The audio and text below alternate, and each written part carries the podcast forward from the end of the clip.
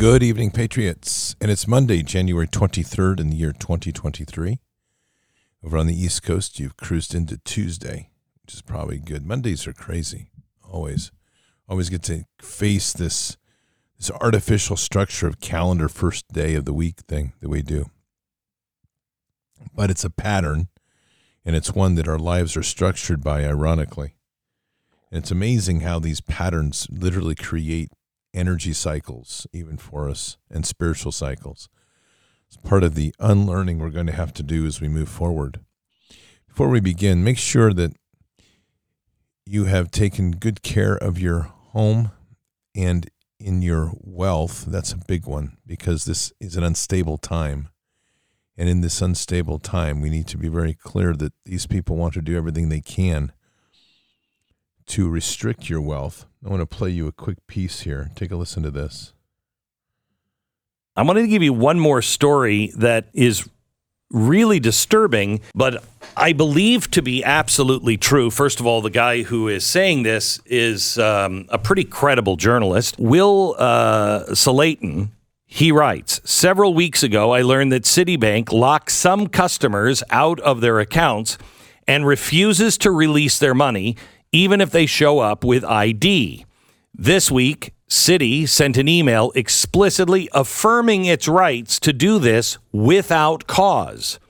He tweeted later, your money is not safe at Citibank. I would say your money is not safe in most banks. Citi, in the email, says, we reserve the right to close an account at any time and for any reason, with or without cause. Yeah, there you go. And that's pretty much the world we're in. So make sure you're also taking good care of your wealth. That was Glenn Beck, by the way.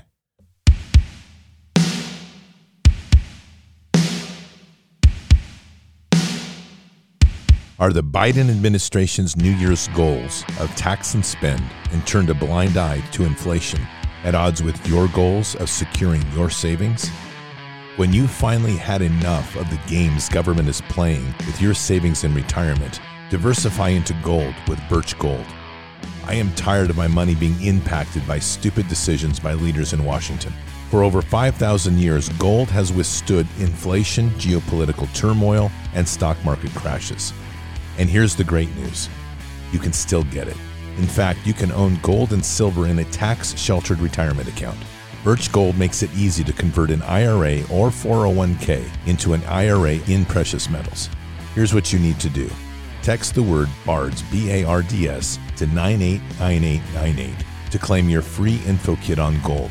With almost twenty years experience converting I R As and four oh one k's into precious metals I R As, Birch Gold can help you. Protect yourself with gold today by texting BARDS, B A R D S, to the number nine eight nine eight nine eight. With an A-plus rating with the Better Business Bureau, thousands of happy customers, and countless five-star reviews. Secure your future with gold. Start today with a free info kit. There is zero obligation to make this request. Just text BARDS, B A R D S, to nine eight nine eight nine eight. Birch Gold. Again, text BARDS, B A R D S, to nine eight nine eight nine eight. This is the best way to start the new year. That's texting BARDS to nine eight nine eight nine eight. There's a book called The Fourth Turning. It's by Strauss and Howe. And it's a concept of a generational theory on the cycles of what they say were reflect or define basically Anglo-American society. And they take it back to about fourteen thirty-five. They break it up into basically four cycles: childhood, young adult, midlife, and old age, and what they call generations.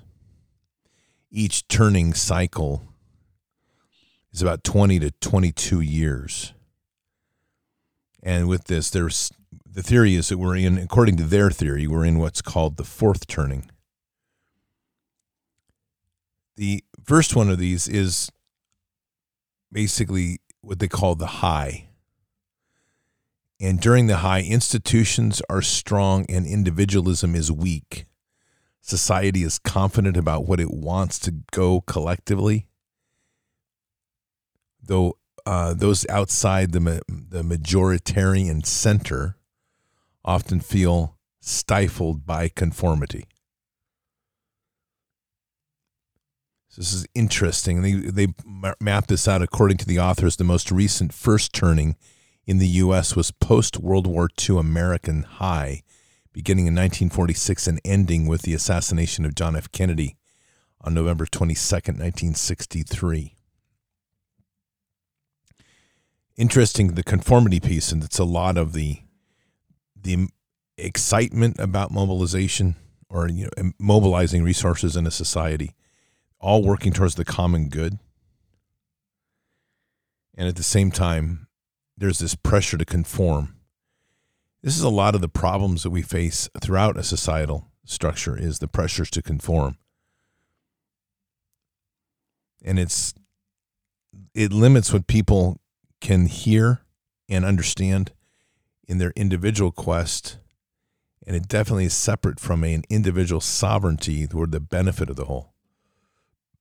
Now, in the second turning, they call it as the awakening. And they list this as an era of institutions are attacked in the name of personal and spiritual autonomy. Just when society is reaching its high tide of public progress, people suddenly tire of social discipline and want to recapture a sense of self-awareness, spirituality, and personal authenticity. Young activists look back at the previous high as an era of cultural and spiritual poverty. Strauss and Howe say the U S's most recent awakening was the consciousness revolution, which spanned from the campus and inner city revolts of the mid-sixties to the tax revolts of the early eighties. Though I think tax revolts actually had some traction other than just their sort of conscious revolution. These are theories. I'm not saying I endorse it all. But it is an interesting way of looking at the world, because in the awakening, we would consider ourselves in a period of awakening. But we'll get to that in a second. What ends up happening is in, you end up with a societal conformity, and people then start to lose their sense of being individual, their sense of being able to do what they want. You can look at the push in the fifties to go into suburbia, and this push to go into a break away from growing your own food or being tied to the land, now going to processed food, and then all of a sudden that wears out. And this interest, pretty much what we're mapping out here is the failure of man's institutions, because when we overlay this with faith, if we're really going to hold to faith, faith is a constant throughout this. But the cycles of living and the way society works ends up being a rotational space, like they call the turning. Now, the third level of this is called an unraveling. And this is the mood of this era, they say, is in many ways the opposite of a high. So the high was when people were really good with the society, and they're encouraged, and they're all working together towards a common good, making America great in a, in another sense. But the unraveling, the mood in this era, they say, is in many ways opposite of a high. Institutions are weak and distrusted, with while individualism is strong and flourishing.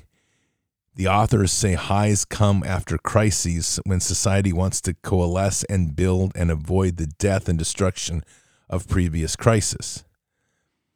Unravelings come after awakenings, when society wants to atomize and enjoy. They say the most recent unraveling in the U S began in the eighties and includes the long boom and the culture war. Now, the fourth turning, which is what we're in now, according to these folks, is the crisis. And this is the era of destruction, after involving war and revolution, in which institutional life is destroyed and rebuilt in response to perceived threats to the national nation's survival. After the crisis, civic authority revives, cultural expression redirects towards community purposes, and people begin to locate themselves as members of a larger group. The authors say that the previous fourth turning in the U S began with the Wall Street crisis crash of nineteen twenty-nine and climaxed with the end of World War Two. The G I generation, which they call a hero archetype, which was someone born in nineteen oh one to nineteen twenty-four, began a, a, an age of, during this era. They say the, their confidence, optimism, and collective outlook epitomized the mood of that era. And the authors asserted that the millennial generation, which they also describe as a hero archetype born in eighty-two to ninety, two thousand four, I would really refute that, shows many similar traits to those of the G I youth, which they describe as including rising civic engagement, improving behavior, and a collective confidence. What you are hearing here is somebody who believes, believes in collectivism. And what we're witnessing actually is the destruction of the fourth turning concept, in my opinion. The fourth turning, in the in its rigid form, has identified one of its archetype heroes actually as the millennial generation. Millennial generation were one of the most conforming generations to this vax, and they're dying like flies on a hot day inside of a hot house. They're dropping, they're dying, or they're becoming disabled. And so much of that is because their collectivist optimism towards a digital world has left them with a very deeply scarred perspective on how the world actually works. It reminds me of a quote from Ernest Hemingway. And this was how the question in his character was, how did you go, how did you go bankrupt? His character Bill asked. And the response from the other character named Mike says, two ways, gradually and then suddenly. It's just a great insight into kind of what's happened to a number of this these groups of people in our country right now. Because this is literally how things have fallen apart.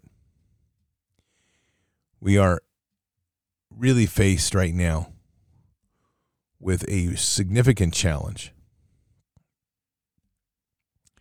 And it's a challenge that's really driven by the fact that the technological advancement of our world has led to people leading mis- meaningless lives and working worthless jobs, meaningless jobs. They're just space fillers is all they are. So there's a certain sense of excitement that's coming right now with the rise of artificial intelligence. People are finding a new gadget to play with, and it's giving them a temporary satiation of purpose, or at least a teasing of newness and freshness in these empty spaces of their job. There's a fantastic meme that was put out on this a little earlier. And it shows a picture. It starts with a picture of humanity research. It says humanity researches A I. And it's two guys working on a board, a whiteboard. And then the next frame is humanity perfects A I. And it looks very much like, if you've seen pictures of a quantum computer, it looks very much like this. And then it says A I perfects itself. And it shows A I blasting things with a bolt of lightning and fire. And then it says A I enslaves humanity, as it shows the humans building the pyramids. And then there it says solar flare disables A I. And then it shows, the last frame is these people bowing down before this rock with a sun carved on it, and it says humanity worships the sun god. Sadly, that's kind of where we are right now. And it's the shallowness and the eagerness of people to embrace something because they've lost their way in purpose. God didn't put us here to be purposeless. And we've talked so much about this in terms of the corruption of the church and the pulpit that contribute to this.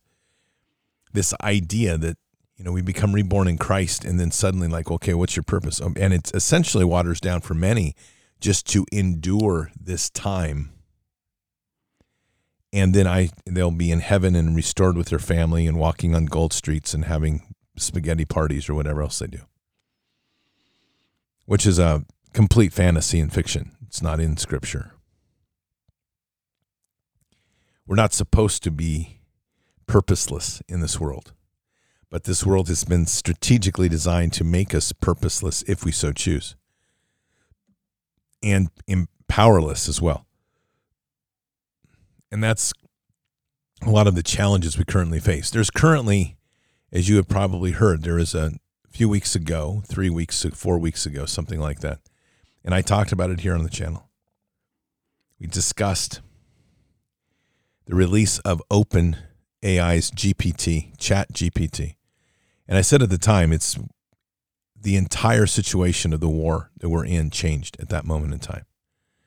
Because Chat G P T is an open source A I that is now being used by millions of people. Its growth is phenomenal, and it's only just the beginning. You have coming behind it is another version of that called Anthropic A I. Well, it's actually by Anthropic A I. That's the company, and the name of the of this new program is called Claude or Cloud, probably Claude, C L A U D E. That's coming very soon. And that's just another resource to build out written material, write responses for a letter, write reports for your school. In other words, it's taking over the basic functions of the cognitive aspects that people should be doing. And what that's also leading to is a higher development of the lizard mind, the reptilian mind, which is a primitive way of being in the, in the humanity's existence. It's particularly prevalent with children because we're at a point right now when the development of children in mainstream schools and educations is debasing and intended to be debasing so that they grow up being very reactive, very re- emotional, and not cognitive or critical thinkers. Another one that's soon to arrive is coming from Google, called, and it's from their DeepMind program, which is their advanced A I program called Sparrow. And Sparrow is, these are things that are going to replace all your search engines. So you'll no longer type things in, you'll speak to it. That's where Sparrow is going, and it'll accept common language. So you would say, for example, uh, Sparrow, I'm looking, it's very much like your, your uh, house assistants, but at a whole new level.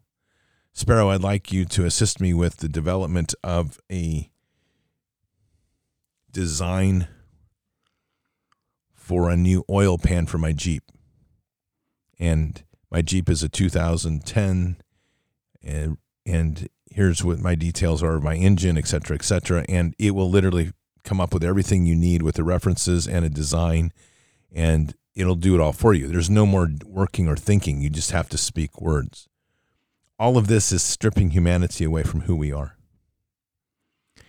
Very soon on the heels of that is coming as well from DeepMind, text to video. So you're going to be able to speak text and create a video out of it, or type text and create a video. So your creativity of animating or doing actual video stuff will be stripped away because A Is will do it for you. And then there's another version called Stability A I, which is in the works. Stability A I is another one of these. It's open. All these are open source, by the way. And it's going to be doing a lot of all the above and more. So the evolution of this is moving very, very quickly.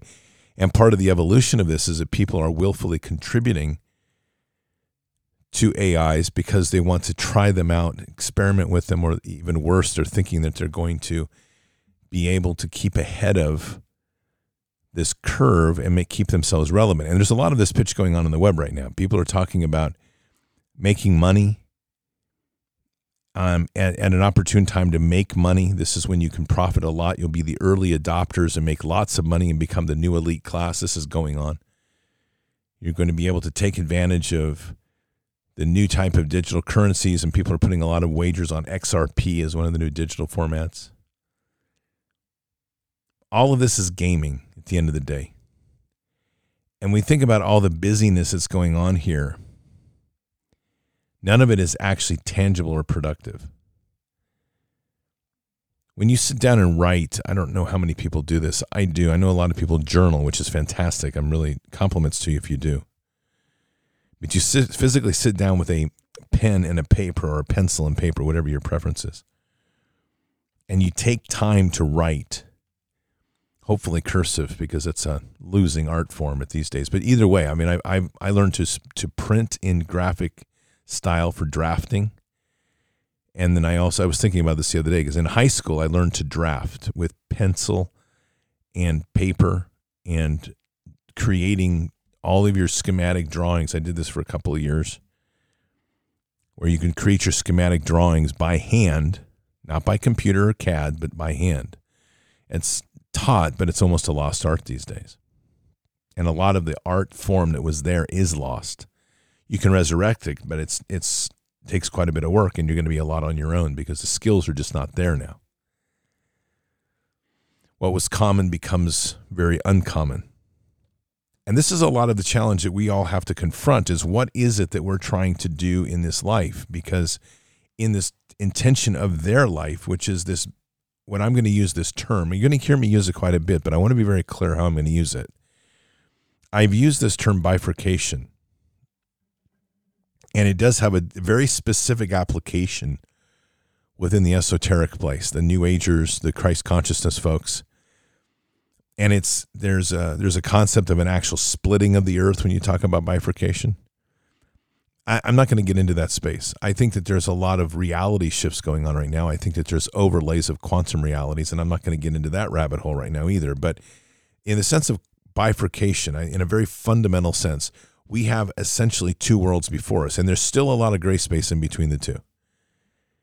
But these two worlds are defined, I think, really well by a sign that was put up by some folks on a downtown mall, and they were just holding it, and it, and it reads this: if you've ever wondered whether you would have com- complied during nineteen thirties Germany, now you know.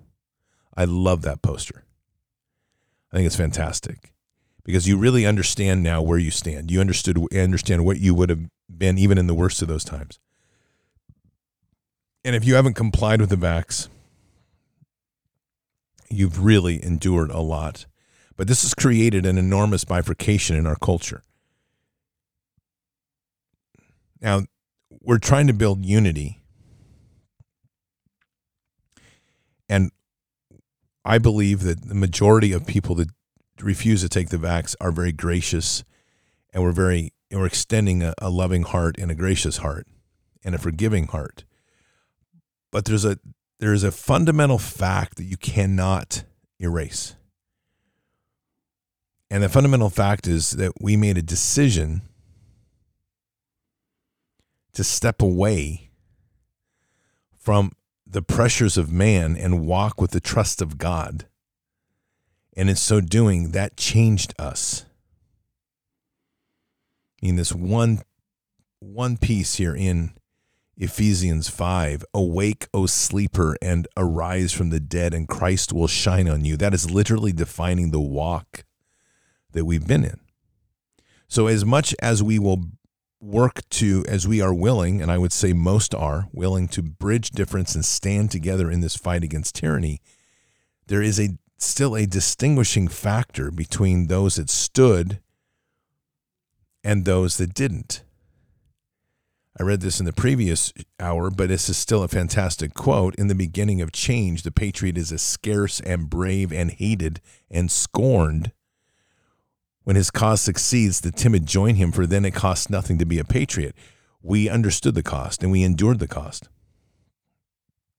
I'm not pedestalizing us. These are just these are just simple facts. It's not that we were trying to win, but it's dif- it's distinguished us, and it's given us a different experience. And a powerful one. So the world is bifurcating. And, and so there's kind of what we have right now is this one group, the unvaxxed, the ones that stood and endured the time, that have come closer and closer together. And majority of those people have stood and found their way to God, because it's one of the most important components of enduring this wrath that was coming at us. And it's a blessing. You have another side of people that are still very much de- dealing deep in the matrix. They believe in this. You could give them a hundred shots and they would be happy. And that's driven, in my opinion, a lot of that is driven by what has become an inculcated and metastasized fear within their body that has become a new state of normal. And lacking a relationship in God, which many of them lack, majority of them lack. And even those that say that they have a relationship, they have been, it's very, it's a very weak relationship in God. They still live a great deal in fear. That fear has become the new normal for them. And the way to alleviate that fear is to accept the shot. And that's how they live. that type of perspective on the world is distinctly different than the world we have. So effectively, we're looking at two realities.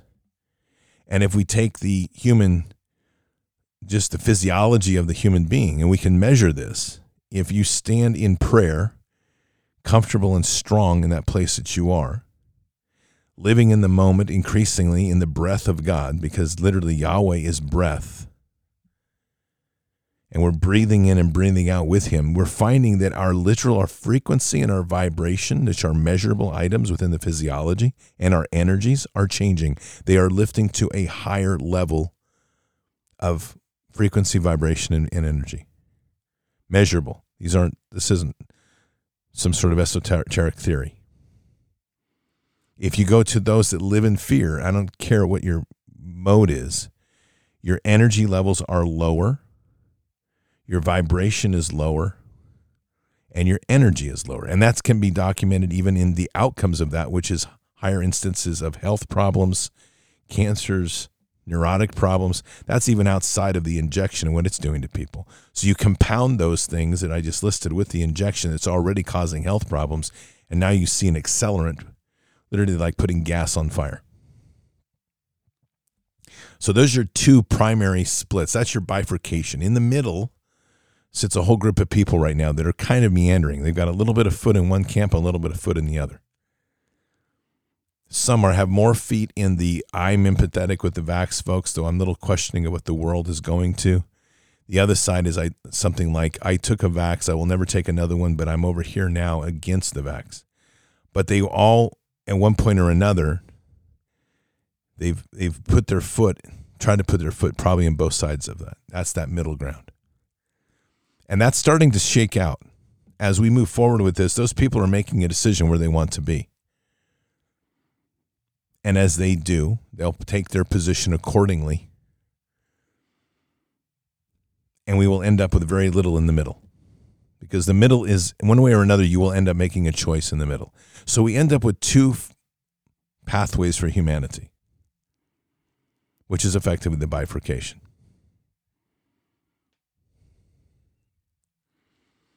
And it's a real question then of where will people rest and where will they migrate? The, and where will they settle, I guess I should say. The group that has going to have this, this strong and resilient, and I would almost call it a purer sense of relationship in Christ, are those that endured the hardship of being ostracized and cast out.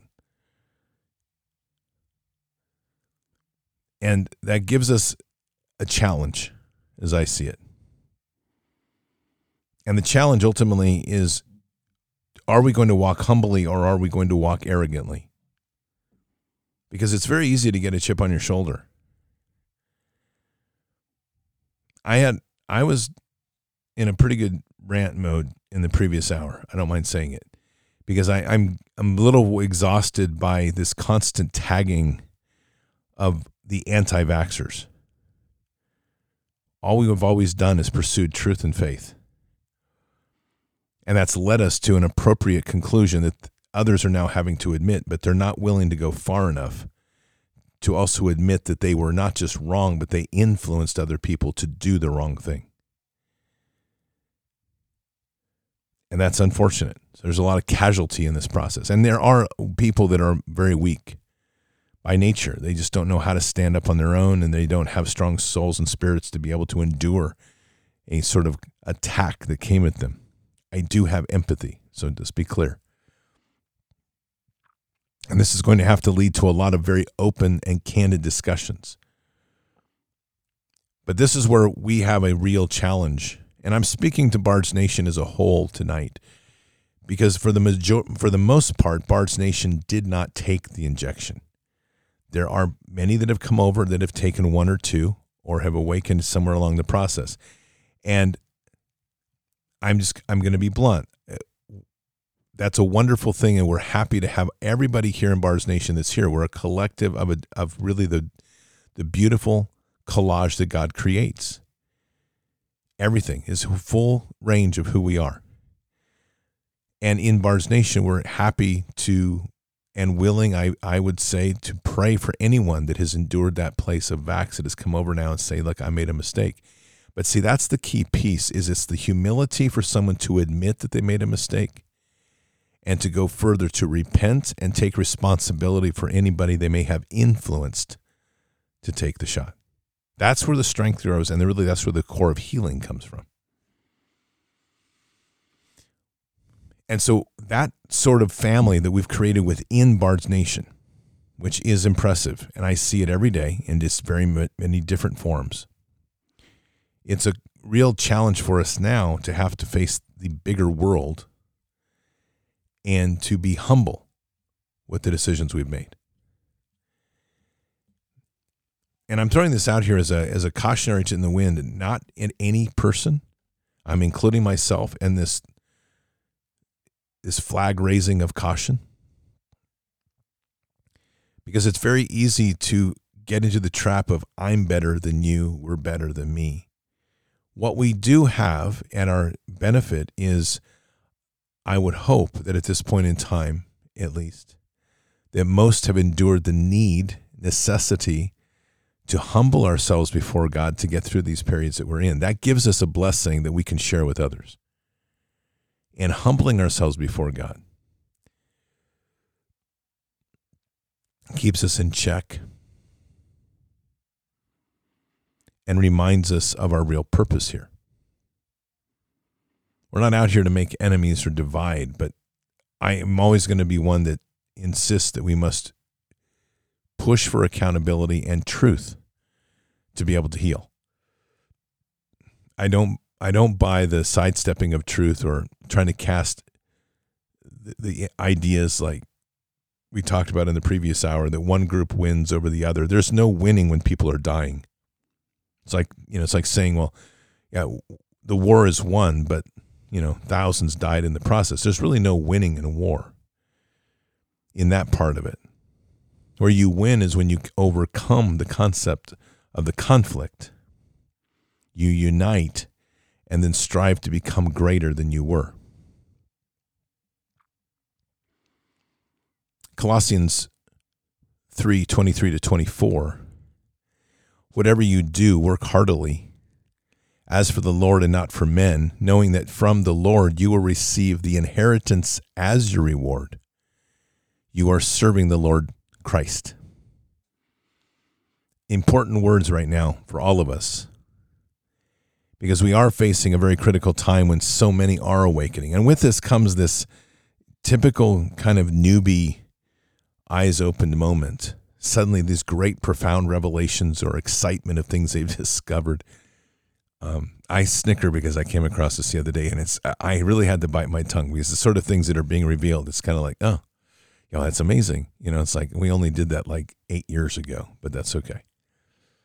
But nonetheless, I mean, this is where we have to have some humility to all of this, and and at the same time, work towards a place where there is an acceptance on their behalf in the true sense of accountability. We can't whitewash it. And I'm hoping that just as I model things myself, and I'm not perfect by any means, but I'm hoping that on this channel and as we modify, model things, that that message is coming through, that we have to be able to speak boldly to one another and cut through the garbage of trying to sidestep full accountability. This has caused enormous damage in humanity. And where we grow the greatest is where we accept accountability the most. It sucks to be humble, to be having to eat crow and put yourself before somebody and say, I'm sorry, or admit that you're wrong. But that's how we're going to have to be now. And we're not all right either. Okay, but in this particular walk, in terms of the vax, we've been much more right than we have been wrong. And that leads us to reflecting back on some of the things that we've had to say or do to try to shake people. And you're going to hear be reminded, as I am, from time to time, of, well, you said this or that. Yes, I did. And if I feel it's truly wrong, I will own it. But there's not there. The principle was, what's the intent? And the intent from our heart was not hatred. And it wasn't trying to argue that all government was to be distrusted and all corporations to or, or be to, to dis, be distrusted, nor was it to argue that all vaxxers were bad. I happened to be a person, when I went was young, I took the injections. I survived, thank goodness. When I was in the military, I took injections. But see, this was like nineteen eighty-three, nineteen eighty-four. This is before a lot of the problems. And I've been very fortunate to have a very healthy body and not be damaged by the injections that were given. We trusted in those. What we have learned, all of us collectively, as we have walked this path of questioning this specific bioweapon that we are now realizing it was a bioweapon, is that we realize now, as we've dug into this more and more and forced ourselves to seek truth, just how bad this has been all along.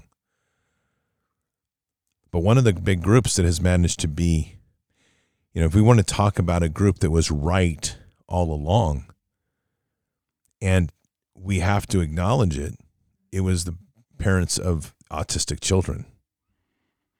And sadly, they've screamed for help for a lot of years, and they, much of that has fallen on deaf ears. And that's a very unfortunate space.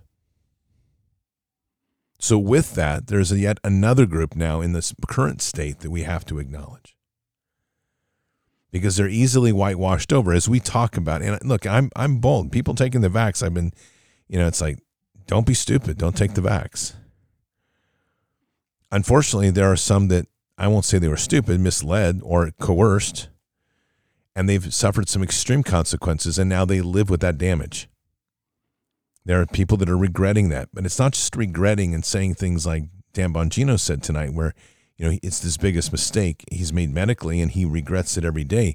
There's people that live with the physical consequences of what that vax has done. They're in, their bodies are in constant shakes, or they're, they're shedding into these massive, horrific rashes that are leaving their skin bloody and raw, blistering, face peelings,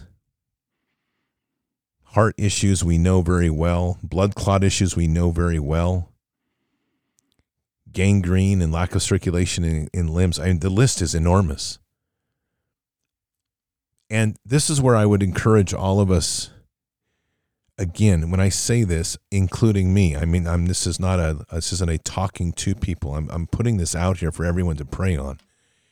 But it's really, it's really led me in this process of reflection that that group of people, I can have an angst with those that are have promoted it and are now trying to, you know, kind of sidestep their responsibility and not really say you're sorry, but kind of say you're sorry or whatever. But we've got some damaged people out here. And maybe they did it because they were afraid, meaning take the vax. Maybe they did it because they were coerced. Maybe they did it because they thought it was the right thing to do because they trusted something they shouldn't have. Whatever the motivation, at this point, it's irrelevant for those that are injured. What they need is us. They need our prayers. They need our faith. They need our prayers for healing. And they need, wherever we can, hands-on, to pray for Jesus to heal their bodies.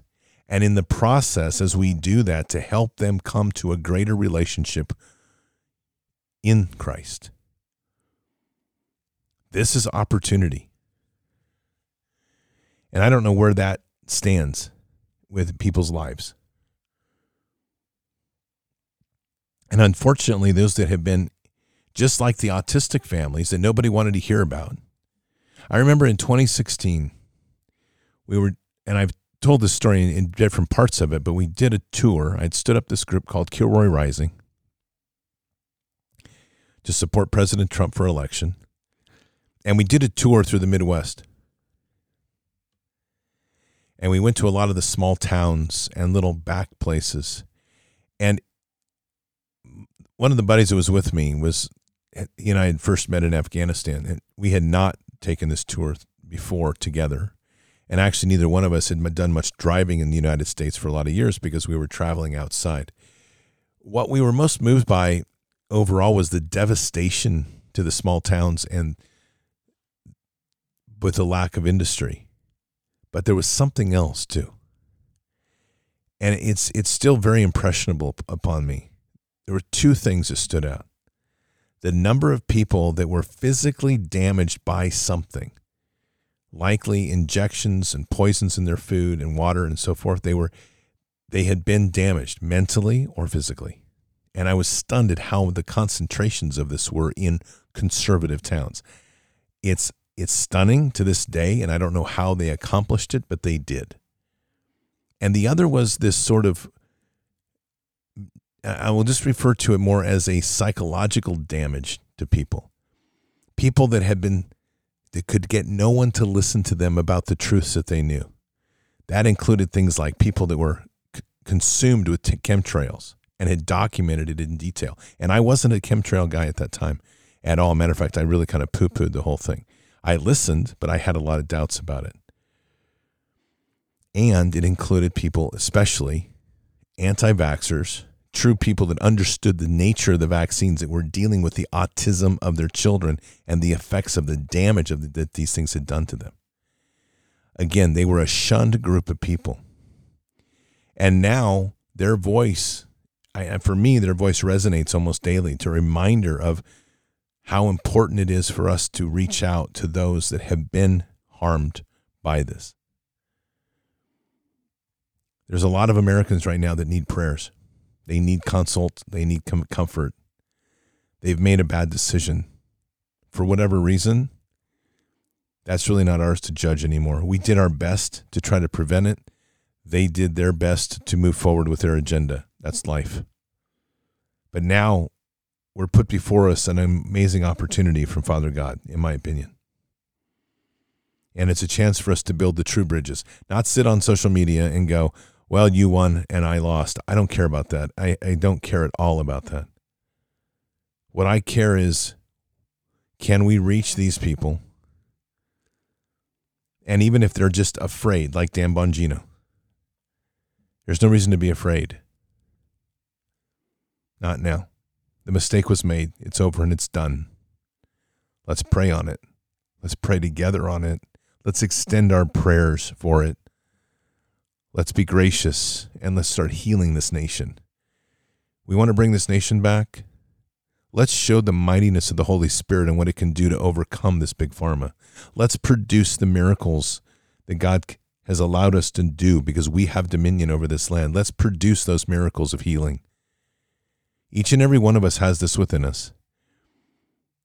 And this again is, we get into the doctrinal church versus the, the, the, This the church of of a, of a father that's a supernatural father. I, I will follow that belief system of the supernatural God always. And so I will encourage everybody to try. And if you feel like, well, I've never done it, I can't, don't say that. This is not a time to has to limit God's hand in our lives. This is a time to truly do the great healing in this nation that we have and are positioned to do greater than anyone else. And so all of this path that we go through, and we will fight, we'll fight for truth. I will stand in the face of anybody and speak the righteous truth. And I'll speak it boldly and fearlessly. But I'll tell you what, I will shed more tears than you can count to try to heal those that don't deserve to suffer. This, at the end of the day, was a wicked attack on people's trust. A ruthless attack on trust. And they leveraged trust to get at people's hearts, and quite literally at people's hearts. And I can put the noose around the, po- the perpetrator's neck and pull the lever and watch his neck snap. It damaged people in this nation. And I can be on my knees and be and praying to Father God with tears flowing to ask for their healing. And I will be proud to do just that. So Let us build the fires of righteousness for justice and truth, and let us call upon the Holy Spirit to give us the opportunities to pray and to heal those that are injured. That's how we bring this nation back. Because once the powers of the supernatural God start to appear in this world and they start to see what we would refer to as miracles, and we have the collective ability to do that, we're now allowing Jesus to do his job. We're now, now allowing that true power of God to move through this land. And we're watching people literally, whether they have a deep connection or not, they are going to start putting their eyes right on Christ to say, I'm here, and tell me what I need to do. And it always begins with the same thing. On your knees, pray and repent. But, as they say, you can bring a horse to water, but you can't make them drink. But I guarantee they will be drinking from the fountain of the Holy Spirit when they are and they witness the miracles of the Holy Spirit. That's undeniable. And that's worthy of praying on, and that's worthy of seeking in every opportunity we have to wield a sword of the Spirit that's greater than any evil could ever, any weapon evil could muster, because we will truly collapse it with the mightiness of the Holy Spirit and through the art and act of loving and healing. Let's pray. Father, just very humbling reflections tonight, thanks to all that you bring to us, and we're grateful for that. Very intense conversations this evening. Lots of fire of righteousness, and equally some deep reflections on the damage and healing that needs to be done in this nation and in this world. We're, right now, we're just going to pray for all those that are walking in the body of Christ, all of those that are seeking that love in you, to have the courage to step into the place to do hands-on healing when every opportunity arises, to trust in you, to pray into the places to heal others, and to rid ourselves of any question or doubt that says that we can't or it won't work or I'm not good at it or whatever demeaning garbage is in our head, to rid ourselves of this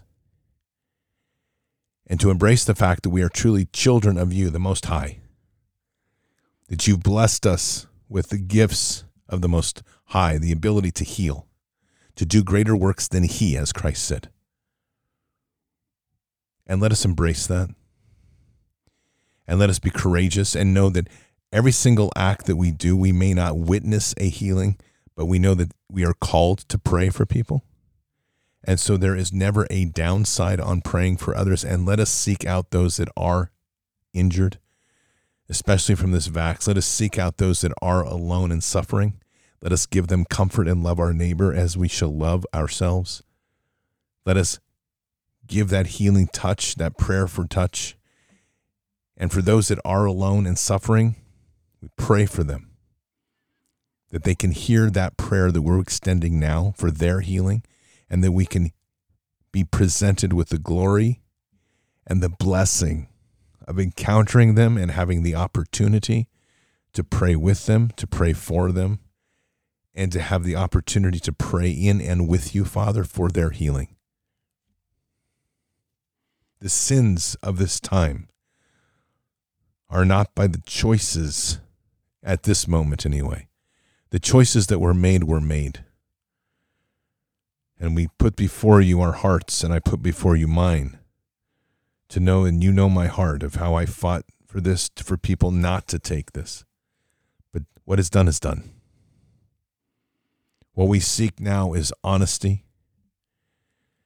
and accountability, all in the body of Christ, and healing.